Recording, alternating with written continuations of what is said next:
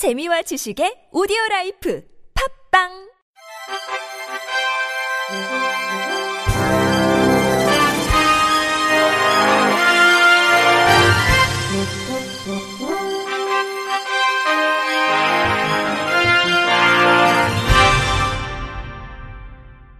청취자 여러분 안녕하십니까? 4월 5일 목요일 KBC 뉴스입니다. 전국 지방자치단체의 지난해 저상버스 보급 비율이 3.4%에 그친 것으로 나타났습니다. 지자체별로는 서울시가 43.6%의 보급률을 보여 전국 지자체 중 가장 높았고, 이어 대구시 31.1%, 강원도 28.7%, 세종특별자치시 24.5%가 뒤를 이었습니다. 저상버스 보급률이 낮은 지자체는 충청남도였고, 경상북도 10.3%, 전라남도 10.9% 순이었습니다. 저상버스 운행 노선 비율은 대구시가 80.5%로 가장 높았고, 서울시가 71.2%, 대전시가 50%, 부산시 45.1% 순으로 집계됐습니다. 지난 1년간 여객시설 및 교통수단을 이용한 경험이 있는 총 1,506명을 대상으로 이동 편의시설의 이용자 만족도를 조사한 결과 종합 만족도는 전년 대비 11.6%포인트 증가한 74.6%로 조사된 가운데 교통수단의 경우 도시철도의 만족도가 가장 높았고 항공기, 철도, 버스, 여객선이 뒤를 이었습니다. 국토교통부 관계자는 항공 등 전년 대비 기준 적합률이 하락한 분야에 대한 제도 개선 방안을 강구하고 있으며 여객자동차 터미널에 대해서는 장애물 없는 생활환경 인증 사업을 통해 시설을 개선토록 하겠다고 말했습니다. 한국장애인문화예술원이 장애인의 문화예술 창작 활성화 및 향유기회 확대를 위해 2018년 장애인 문화예술 지원사업 공모를 통해 총 136건을 선정하고 총 26억 3천만 원을 지원합니다.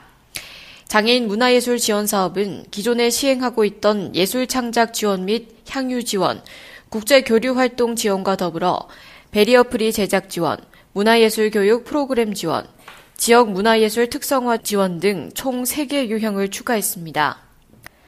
심의위원들은 사업 계획 및 수행 방법, 실현 가능성, 사업 수행 역량 등을 다각도로 검토해 예술 장르별 수월성, 작품의 완성도, 파급 효과 등을 고려했습니다. 한국장애인문화예술원 신종호 이사장은 올해는 더 객관적이고 공정하게 심사하기 위해 노력했으며 앞으로 장애인의 문화예술 향유 기회를 확대하고 문화예술의 욕구를 충족시키고자 적극 지원하겠다고 말했습니다. 2018년 장애인 문화예술 지원사업 공모 선정 결과는 한국장애인문화예술원 홈페이지 공지사항에서 확인할 수 있습니다. 애플이 장애를 표현하는 새로운 이모티콘 제안서를 유니코드 컨소시엄에 제출했습니다. 이번에 새롭게 추가하는 13종의 이모티콘은 보철팔과 다리, 보청귀, 수화를 사용하는 사람, 휠체어를 탄 사람, 시각장애인 안내견 등 접근성 이모티콘입니다. 애플은 제안서를 통해 모든 사람이 기술에 접근할 수 있어야 한다며 새로 추가되는 이모티콘은 모두를 위한 포괄적인 경험을 위한 것이라고 이모티콘 제안 취지를 설명했습니다. 애플은 이번 이모티콘을 미국 뇌성마비재단, 시각장애인협회, 청각장애인협회와 함께 개발했다고 밝혔습니다. 제26회 전남장애인체육대회가 어제 여수에서 막을 올렸습니다. 내일까지 전남경기장 등에서 열리는 장애인체육대회에는 22개 시군에서 선수와 임원 등 5천여 명이 참가해 기량을 겨룹니다. 게이트볼, 골볼, 당구, 롬볼, 배구, 배드민턴, 보치아, 볼링 등 15개 정식 종목과 다트, 바둑, 승마, 테니스 등 6개 시범 종목 등 모두 21개입니다. 이날 오후부터 당구, 보치아, 볼링을 시작으로 오늘부터 본격적인 경기가 진행됩니다. 한편 개회식은 어제 오후 6시 진남 보조경기장에서 열렸습니다. 전북 시각장애인 도서관이 장애인의 달을 맞아 이달 25일까지 독후감을 공모합니다. 대상 1편과 금상 1편, 은상 2편, 동상 8편을 선정하고 시상식은 오는 30일 열립니다. 도서관은 수상작들을 모아 점차책과 녹음도서로 공모집을 발간해 무료로 보급할 예정입니다. 주제는 제한이 없으며 시각장애인은 점짜지 4장에서 6장 분량으로 이외장애인은 A4용지 2-3장 또는 200자 원고지 14장 내외 분량으로 원고를 작성해 제출하면 됩니다. 서울 장애인 자립생활센터가 오늘부터 30일까지 제3회 시알장학금 장학생을 모집합니다. 신청 대상은 서울시 소재 대학 또는 대학원에 재학 중인 장애 학생과 서울시에 거주하지만 다른 지역의 대학 또는 대학원에 재학 중인 장애 학생입니다. 선정된 대상자에게는 장학금 150만 원이 주어집니다. 신청을 희망하는 대상자는 서울 IL센터 홈페이지에서 신청서를 내려받아 작성한 후 이메일로 발송하면 됩니다. 부산광역시 장애인 권익옹호기관이 지난 3일 부산 장애인 자립생활센터 총연합회와 장애인 차별금지 및 권익옹호를 위한 업무 협약을 체결했습니다.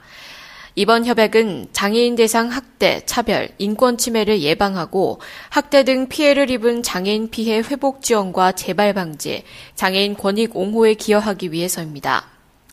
구체적으로 장애인 학대, 차별, 인권침해가 발생할 경우 신고 접수 및 정보를 공유하고 장애인 권익 옹호를 위한 상호 자문을 통한 소통을 강화합니다. 또한 피해 장애인의 지역사회 통합, 자립생활 지원을 위해 협력하고 장애인 학대 예방 홍보, 교육, 제도 개선 프로그램 개발과 적극적인 상호 교류를 하기로 했습니다. 장애인 영화제 사무국이 오는 15일까지 사전 제작 지원 작품을 접수합니다. 장애 관련 소재의 발굴 및 장애 당사자의 영상 제작 활성화를 독려하기 위해 진행됩니다. 지원작은 2편, 지원액은 각 100만 원을 지급합니다. 사무국은 신청서 및 제작계획서, 주제에 적합한 타당성 등을 고려해 2편을 선정하고 작품 후반 작업에 따라 금년 또는 차기 영화제에 상영될 수 있도록 지원할 계획입니다. 장애 관련 소재 및 장애인 당사자가 전반적인 영화 제작에 참여하는 경우 신청할 수 있으며 선정작은 이달 30일에 발표할 예정입니다. 한편 장애인 영화제는 2000년 1회 장애인 영화제를 시작으로 문화 접근이 어려웠던 장애인에게 한글 자막, 화면 해설이 삽입된 베리어프리 영화 상영을 통해 환경에 제한 없이 영화를 관람할 수 있는 기회를 제공하고 비장애인에게는 장애인의 문화 향유권 보장, 베리어프리 콘텐츠 제작의 당위성 등을 알리고 있습니다. 끝으로 날씨입니다. 오늘은 전국이 흐린 가운데 비가 내리고 있습니다. 찬바람까지 불면서 날씨가 무척 쌀쌀했습니다. 오늘 서울 낮 기온은 10도로 어제보다 8도 낮았습니다. 전국 대부분 지역에 비가 내리는 가운데 이번 비는 내일까지 계속되겠습니다. 예상되는 비의 양은 남해안과 제주도 20에서 60mm, 제주 산간 지역 최대 80mm 예상됩니다. 대부분 지역은 최고 40mm의 비가 내리겠습니다. 내일 낮부터 수도권을 중심으로 비가 그치겠지만 비구름에 따라 황사가 유입될 가능성이 있겠습니다. 이상으로 4월 5일 목요일 KBC 뉴스를 마칩니다. 지금까지 제작의 이창훈, 진행의 이정화였습니다. 고맙습니다. KBC